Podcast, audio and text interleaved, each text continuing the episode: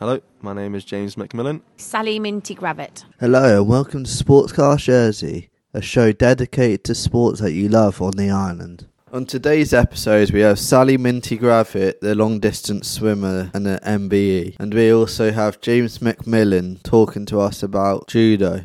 A big thank you to our sponsor, Sports Hub, for sponsoring today's show. It's great to see local companies getting behind such an exciting project so soon. If you would like to sponsor Sportscast Jersey, please email dpasport19 at gmail.com. Sportscast Jersey, the voice of island sports. Up first, we have James McMillan, who is talking to us about judo on the island, how big it is, and how you might get involved with it. What exactly is judo for those who might not know it in detail? Okay, so judo is a martial art that uh, originated in Japan in the late 1800s and was founded by a man called Jigoro Kano, and this became one of the you know the largest martial arts in the world, and it was used by the samurais in battle. So that's a, that's a basic you know understanding of judo, I'd say. And uh, other martial arts have stemmed from it. For example, jiu-jitsu that came from judo. Would you call it a sport or would you call it a martial art? Um, I would call it both. You know, obviously it, it, it was a martial art th- first. You know, it was used in battle by the samurais, of course. But you know, in recent years, as sports you know developed, it's become a sport. You know, as we know, a massive sport. You know, it's um, huge, and yeah. So I would say it's both. You know, but you got to remember it was a martial art. You know, back in the day when it started. But you know, it's, it's a sport. You know, there's still a competitive aspect to it now, and you know, obviously with rules in place. Um, how big is it in Jersey? Uh, in Jersey, it's quite small. Um, in recent years, it's not been doing so well. I've heard in the past it was um, it was you know thriving a bit more. I'm not sure. I, can't, I couldn't tell you when. Probably in the 90s, I would imagine. I think, but um, in recent years, it's been quiet. When I joined in 2015, it was it was it was really quiet. I was quite surprised. I was expecting like more, but you know, um, it has in recent in like in very recent months and like you know the past year or so, it's really started to grow because uh, with the Jersey Sports Foundation, especially, are quite responsible for it. They've um, linked us with the um, the Brazilian Power Team guys, you know, jiu-jitsu guys, on a you know, Fight for Gold program, which was basically preparing us for the Island Games, so we could you know we could get a team together. So that's that's um, we've got a lot of media coverage from that as well, which has really helped judo. You know, it's really put us on the map. You know, in Jersey especially. So people know about it now. I hope so. Hopefully, it's going to grow.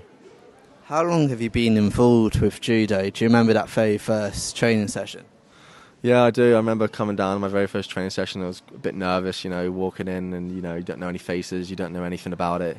But um, you know, it's been great. You know, you know, I, one of the best things I've done really starting a martial art. You know, you learn so much from it. You just respect in general. You know, it's good to you know you know you can defend yourself. You know, and it's it's just a hobby. And you know, it's a sport you take play. You know, you take part in and stuff. So it's been brilliant. You know, the first session was obviously a bit of a rusty one, but you, you know you get used to it and you get better in it, and you know it's just it's it's a great thing to get involved in. How many times a week do you train? How how how long does it take to perfect judo?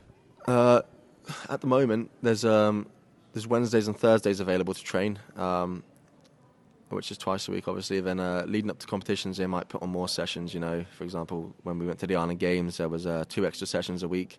So uh, you know, it varies uh, the sessions, but Wednesdays and Thursdays are generally always on. Um, and yeah, you, you you do need to attend. You know, you you, you kind of need to be consistent if you want to you know start developing and perfecting your your techniques because. Uh, you know, there's, there's loads of little things you've got to remember on each technique. You know, it's it's not easy, but uh, as long as you stick at it, you know, you, you can get it.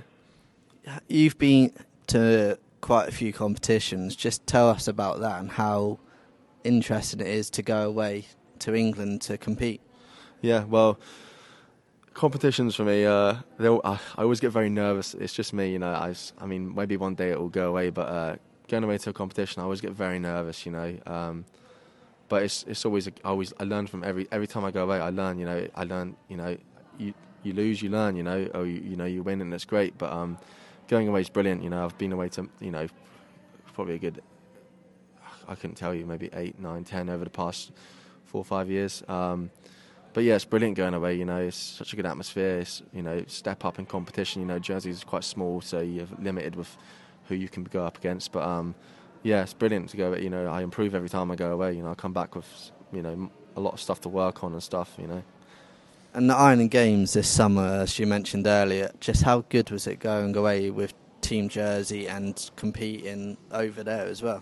Yeah, that was an immense experience. Um, it's just one of the best experiences of my life. You know, um, it's hard to put it into words, really. You know, I, I, I always see the Island Games as like a, a mini Olympics. It's like the Island Olympics kind of thing. So I was super nervous leading up to it, but at the same time super excited. I didn't I didn't know whether to be nervous, excited. You know, the day before I'm there like losing it, and I'm also like I can't sleep, and it's just uh, it was brilliant. You know, going away with, uh, all the guys and stuff. You know, you, you make you make so many friends with the with the opposition as well, and it's um it's just a great learning curve. You know, it's just good to be involved with the, uh, you know representing the island as well. You know, that's always good as well. Um, as you mentioned earlier, you train more leading up to tournaments such as the Island Games. Do you think there's enough facilities for clubs like judo in Jersey? How important is it to keep places like the Fort open? Yeah, um, yeah, of course. It's it's very important to keep places like the Fort open because you know the Fort's you know really a hub for sports at the moment. You know, it's, it's, you know you can do a lot of stuff here, and um, I think it's vital that they keep this place open because if this place closes, you know, it's home to a lot of you know martial arts and other sports, and uh, if it closed, you know, you'd have to rely on you know little sports centres around the island, and you know, I think you'd see a lot of sports dying. You know, especially martial arts. You know, there's a lot of martial arts that are just purely this is their home and they don't they don't have anywhere else to go. So uh, especially judo, you know, uh, judo judo would take a massive impact if this place closed. So I think it's very important to keep a place like this open. You know. How easy is it for people, youngsters, and even grown-ups to join a judo club or a martial arts club in Jersey? Can you do it both competitively and just as a bit of fun as well? Yeah, of course. Judo's open for competition. You know, the comp- the competitive side's totally up to you. You know, you don't have to um, you don't have to compete. You know, they give you the option. Oh, there's a competition coming up. You, do you want to get involved? Yes, no. You know, it's up to you. And if you want to get, you know, if you're new to it or you want to start, you know, if you know anyone that does it, first and foremost, you can ask them. They'll get you in touch. They'll bring you down. Or online, I'm sure you can find um, links and uh, contact information for the respective clubs. You know, um, that's how I found it. I found it online. You know, you can uh, just contact them or turn up, and you know, and you know, they'll welcome you. You know, they'll bring you in, and you can have a session. You know. Uh, finally, one more. Um, do you rec- is this the best decision joining a judo club for you? Yeah, you know, I'm I am really glad I, I am really glad I started a martial art. You know, it's taught me a lot. You know, not just not just about the martial art, but just in, in general. You know, as a you know, it's um in martial arts, respect is such a big thing. You know, it's it's taught me to be respectful. Not that I wasn't before, but you know, you just learn a lot. You know, you, you become humble and stuff. You realise, you know, and it's good to be able to defend yourself. You know, not that that's a, a, huge problem in Jersey, but you know, it's um, it's just it's good. It's a hobby. You know, you compete. You know, it's it keeps you healthy. You know, there's a lot, there's a lot to gain from martial art, and uh, I really like judo. I really rate it highly in the martial arts. You know, it's, it's it's a very effective martial art in my opinion, and I'm glad I started it, and I'll probably carry on doing it for many years. You know, I don't know when I'll stop. Maybe I'll never stop. that was really interesting. A really good point towards the end where he highlights just how important Fort Regent is to smaller sports such as judo and all the martial arts. It simply can't close. Thanks to James for his time, and I wish him and all the judo community all of the best in the future. Sportscast Jersey, the voice of island sports. Up next, it's my privilege to say that I spoke to Sally Minty Gravett, MBE. She talked about what exactly made her an MBE and all her long distance swimming achievements. I hope you enjoy. Do you remember when you first began to swim, like the very first swimming class? Do you remember those days?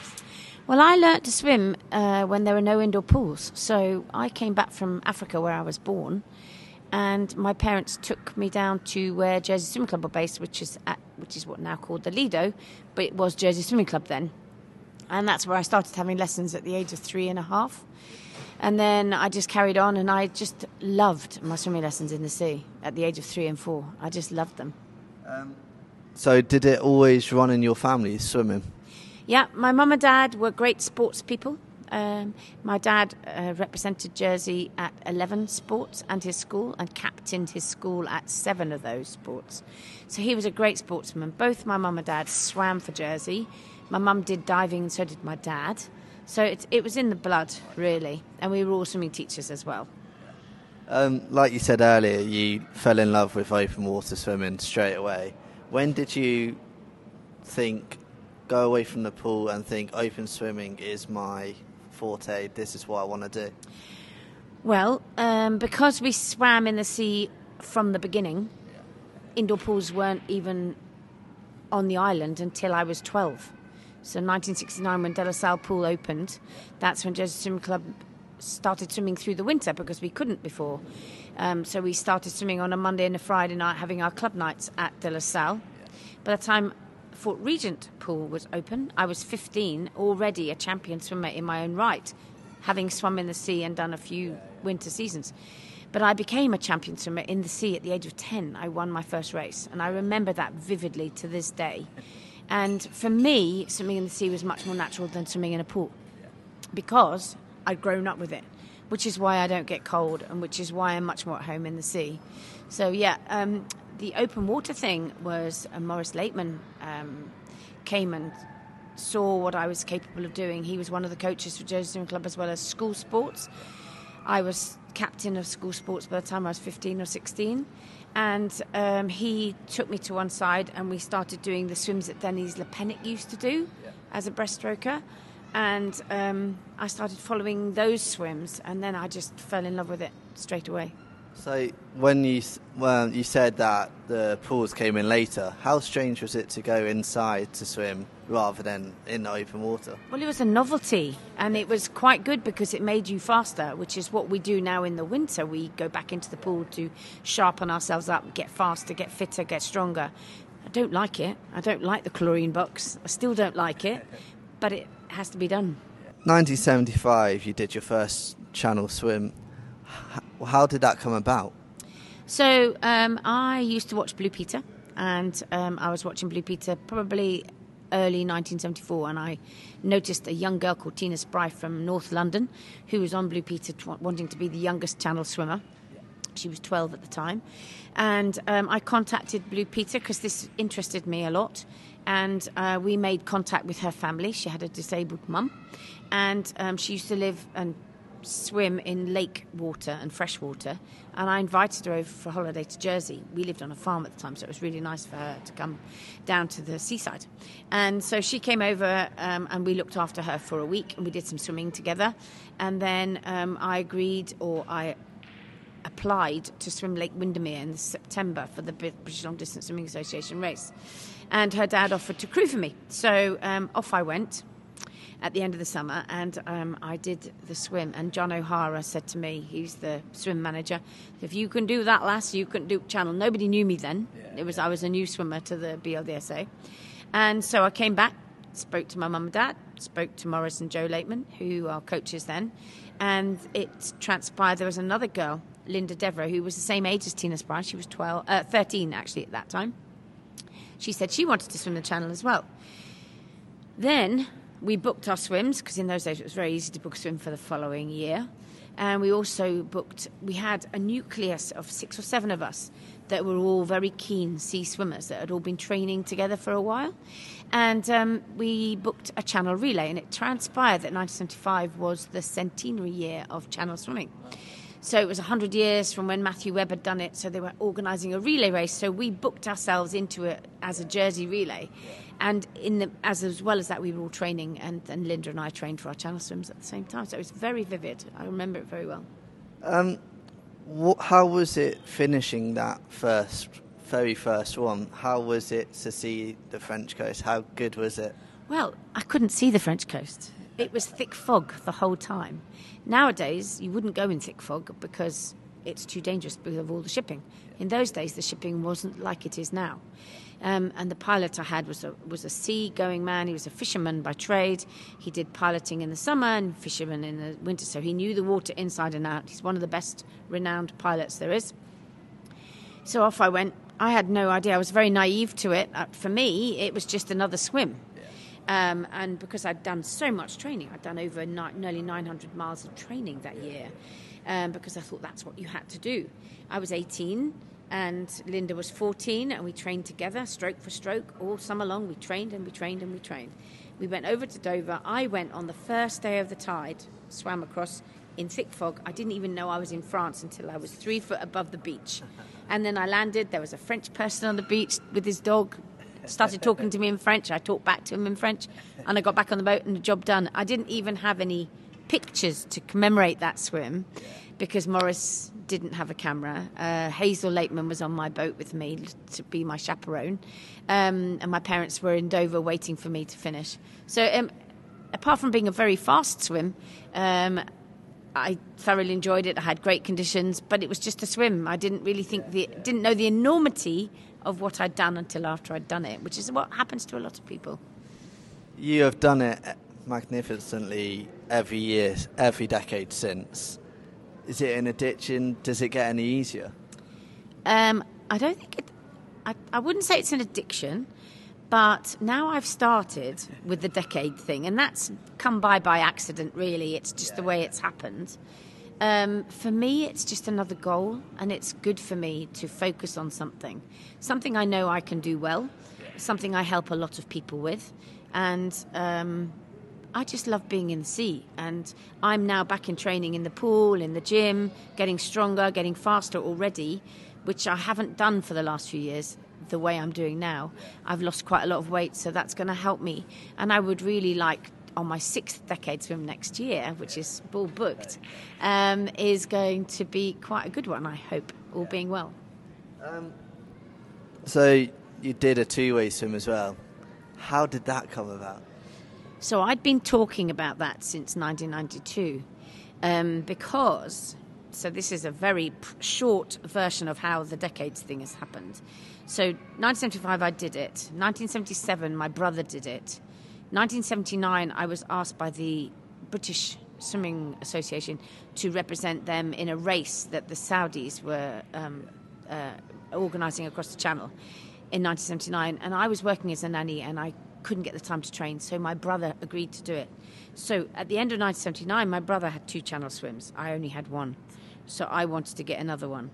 But I wasn't in the right place at that time. I was just about to go to Canada. I went off to Canada. I came back after my mum had died, and that gave me the the need and the want and the focus to do another channel swim. So I did it in 1985, which was for the second decade. So by the end of 1985, my brother and I were both uh, was were the only brother and sister in the world that had done two English Channel swims from England to France. And then um, I carried on working. I wanted to start my swimming school. I came back. I got married. Life changed a little bit. Uh, time wasn't as frequent as, as I represented Britain in a few races uh, overseas. Um, and then I came back in to Jersey in 1986, started working over here, and then I started to focus on coaching other people. And then in 1992, I'd always said I wanted to do my, sorry, my second swim was supposed to be a France England because I wanted I wanted to be able to say I'd done it both ways. Didn't even think about a two way then. But in 1992, I got the opportunity to do a France England. So I booked it and I did it in September by chance because somebody had given me their slot. They were too tired. They didn't swim. They gave me their slot. So I swam beautiful France England swim from Cap Gris-Nez to Shakespeare Beach. And then I said, right, well, I've done two England Frances and I've done one France England. Now I want to do another France England to say I've done two of each. And then in 1993, the French Coast Guards stopped people swimming from France to England. And the only way you could do that was to do a two way. So, uh, so that was 1992. I then started my business of swimming school in, as you well know, because you used to come up there for lessons. So in 1993, I started my own business on the back of those channel swims. I then carried on doing that for another 10 years, and then I was headhunted and got another job with Serco at Aquasplash. At the opening ceremony, the managing directors said to me, if you ever do another channel swim or a two-way, we want to sponsor it. So this, that was the next focus. Was the next decade was 2005. It was quite a long time. It was 17 years since I'd done it before because work had taken over my life. And so in um, 2005, I trained for another Channel Swim.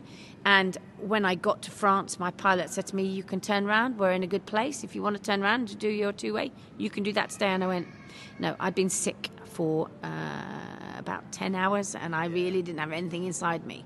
And I went, I'm not in the right place to turn around. So I wanted to keep thinking about doing a two way or another France England, but you couldn't do France England. So 2013, I trained with another lady, Wendy Trehiou. She's already done a two way. She did that in 2013. We started training together on the day of my swim. I was sick again for another 12 hours. By the time I got to France, there was no way I was going to turn around. So I still had this hanging in the balance. I then, as soon as I finished that swim, I went and booked a two way for 2014. I went back in 2014, never got in the water. I went 2015, never got in the water because the weather was so bad for those two years. And then I stepped back from being president of Jersey Long Distance in 2015. I stepped back from being a manager and I focused on myself in 2016 and just threw the two way in for good measure. Uh, going back to you speaking about your brother, how good was it ha- having him as is was there a bit of a competitive edge that you want to do one better than him? I don't think so, really. I think I just wanted to equal what he'd done. I don't think there was any competition. He's a lot younger than me. He doesn't swim anymore. He plays golf now. He's retired. Um, no, I don't think there was any sibling rivalry at all, really. Now you teach a lot of people to swim. How good is it to pass on your experiences and your knowledge to those growing up? I think it's imperative in Jersey that everybody learns to swim. It was my drive to start my own swimming school to get as many people swimming as I could. I think I've done a pretty good job. I did my business. I had my business for ten years. I stayed at Serco for fifteen, so twenty-five years. I've done nothing but swimming teach. I retired from that last year. I now do private coaching, mentoring people across the world for long distance swimming, open water swimming. I've got made a really good name for myself. I think I help a lot of people, um, and I'm now going. I've gone back to doing some private teaching of babies and little children, which I absolutely love, and it's very exclusive. It's there's only a few. Um, and it's really nice because I do it when I'm here. If I go away, obviously I don't do it. And they're very flexible and they're happy to be flexible because they want their kids taught by me. So it's really nice. Is it good to see, even if they're not swimming, when they grow up, see them growing up? Absolutely. I mean, a lot of the kids I taught to swim back in 25 years ago went to the Commonwealth Games. They've been to the Olympics, not necessarily to compete, but they've tried. They've tried to get in as an Olympian. I see a lot of the kids I taught to swim at SwimRight come through the system are now channel swimmers in their own right. They're now teachers in their own right. They're now on the committee for long distance. And the whole legacy of, that my dad left to me has now passed on to others, and it's great. I've stepped back. I can just watch from the outside. I'm now starting to pilot people as of next year to swim around the island and stuff like that. So my whole life is kind of evolving eh, around the water, which is fab. Obviously, you teach a lot. Do you think there's enough facilities on the islands for swimming in particular? I do. I think um, I don't think the quality of teaching is as good as I would like it to be, but I'm not in charge of that anymore. Um, I think there's a lot of people get missed off the line. There's a lot of people still can't swim. Yeah. They've missed the system. They've been left out of the system. A lot of people are frightened to learn to swim, and they need the right people. And I think that maybe there should be more provisions for grown-ups to learn to swim um, at a good rate because at the moment they go for private lessons, which is can be expensive. Um, facilities, I think there are enough. I just don't think there's enough good teachers that use the facilities at the right time for the right people. Um, obviously, MBE. Um, do you remember when you first heard about that? That you had been awarded it. It was the Queen's birthday in so April the 21st in 2016. I was standing in the kitchen my husband was next to me. I got a phone call from the governor, Sir John McColl, and he said, "Sally, is that Sally?" And I went, "Yes." And I had actually taught him some swimming lessons, so he knew, and we, we knew each other very well. And he phoned me, said, "I've got some fantastic news. You've been awarded an MBE in the Queen's Honours List, birthday Honours List." And I went, "Oh my goodness, that's incredible." He said, "But you've got to keep it secret until June the 13th or 14th or something, because that's when it's going to be announced to the public and the world. I said, yeah, I can do that. He said, but you mustn't tell anybody. But Charlie was, my husband, was stood right next to me. So I told him, and then um, we kept it secret until then. And what I did in the interim period, I organised, because it was the Queen's 90th birthday, so I organised a little garden party for the day after the thing at Government House where they announce it. And so uh, I invited all my best friends and my close friends and my sponsors. And um, I said, Oh, I'm having a birthday party for the Queen. And they were like, You've never done that before. What is going on? And then, so the Friday night was the announcement at, from Government House. And then they all just sent me messages going, Ah, now we know why we're having a party tomorrow night. Yeah, it was a great honour. Do you remember the day? Do you remember receiving it from Prince Charles? I Just do. what did he say to you? So it was a fantastic um, experience. I took both my brothers and their wives to, and my husband to, to London, and um, we had the best day at Buckingham Palace. It was absolutely freezing. It must have been below freezing, and uh, the palace isn't very well heated. I. I remember that vividly. And you're not allowed to take any phones or anything into the hall where it all happens. And it's a real military procedure, very British. So all the guests go into the hall and get seated. We, as recipients, all go into a back room. We have a little practice, which is very funny. They run through exactly how it works, and it's a bit like um, a conveyor belt, which is fine. They have to do it like that. Prince Charles is standing at the front. His courtiers, or whatever they're called, are standing on either side of him. And you stand at the door with one, and you move to the next post, and then you move to the next post, and then you have to take. Then you're announced on the PA, and then you take three steps to shake his hand. You do, you curtsy, and you have to address him as Your Royal Highness, and then Sir- Charles after that. Um, but I never even got a chance to say that because they all, they, what they do is, what they read up on you is amazing, and they remember it all. He just said to me, "I know what you've done." He said, and what I'd like to know, he said, I know what you've done, it's fantastic. He said, but what I want to know is, are you still doing it? And I went, Yes, I am. Actually, um, I've done a two way English channel since I got this award. And he went, Do you mean there and back? And he said, I said, Yes. And he said, Well, that's incredible. He said, And are you going to continue to do it? And I said, Well, yes, I am. I've got another channel swim booked in three years' time because that's 2016. And he said, Well, all I can say is it's about time you were um, honoured for what you've done, and I think it's amazing. And then he pins the MBE on you, you curtsy, you step back, and then you go out of the room, and then you collect your award. It was very, very good. Good story that. Um, so something a bit different last year, exactly a year ago today. Strictly Jersey, and you won it. How good was the whole experience, learning to dance and the actual night itself? So Ashley Tracy rang me up in the August.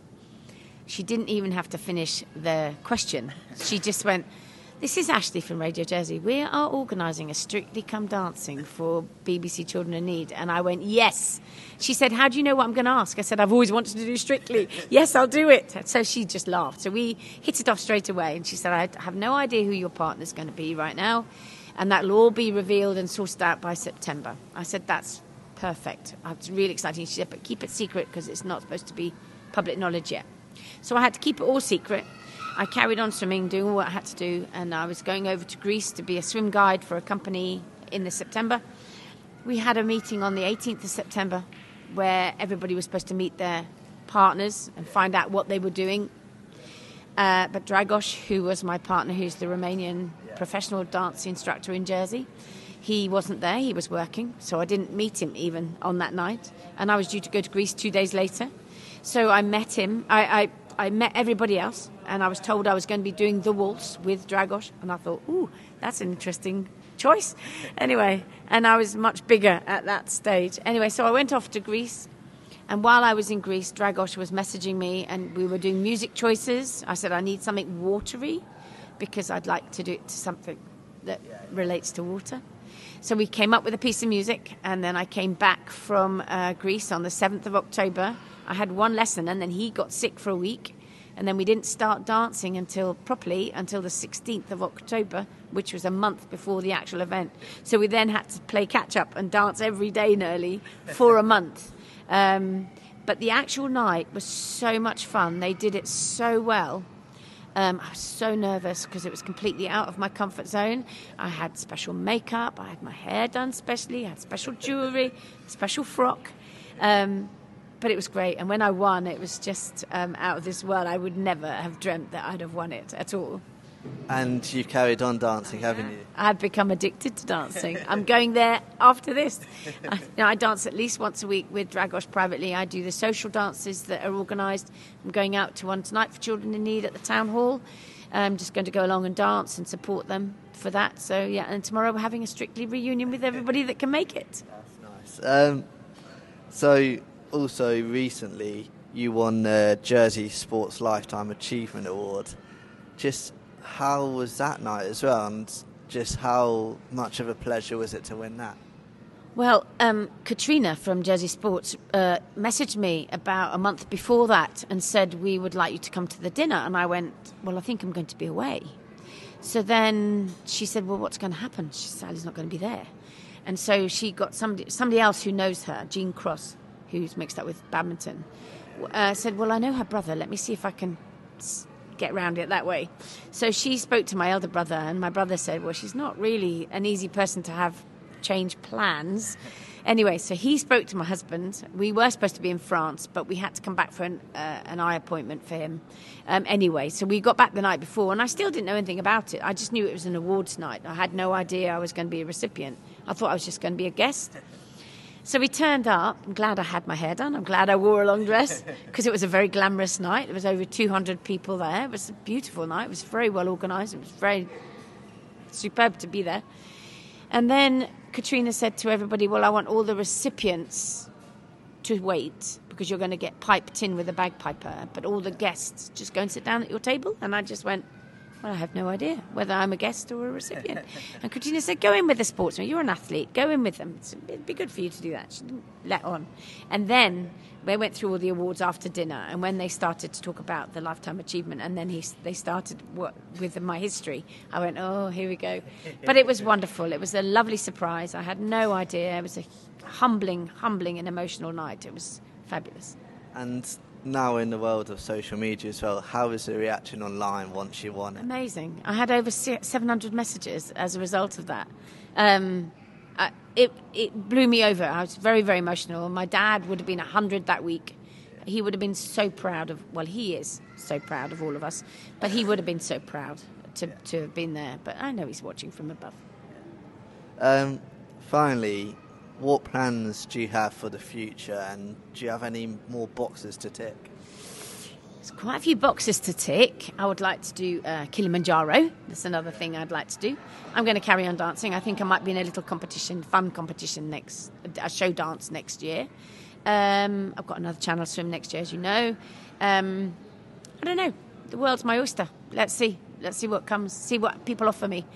A big thanks to Sal for taking time out of her day to speak to me. It was a real honour to catch up with her and to hear firsthand about her experiences. Thanks, Sal, and I wish you all the best with your channel swim next year. I would like to take this opportunity again to thank today's sponsors, Sports Hub, for their continued support. I am extremely grateful. A big thank you to everyone who's listened if you want your sport on the podcast, please do get in contact at dpasport19 at gmail.com. Thank you again to James and Sal for coming on today's show, and I hope you enjoyed it. Thank you, and see you next time.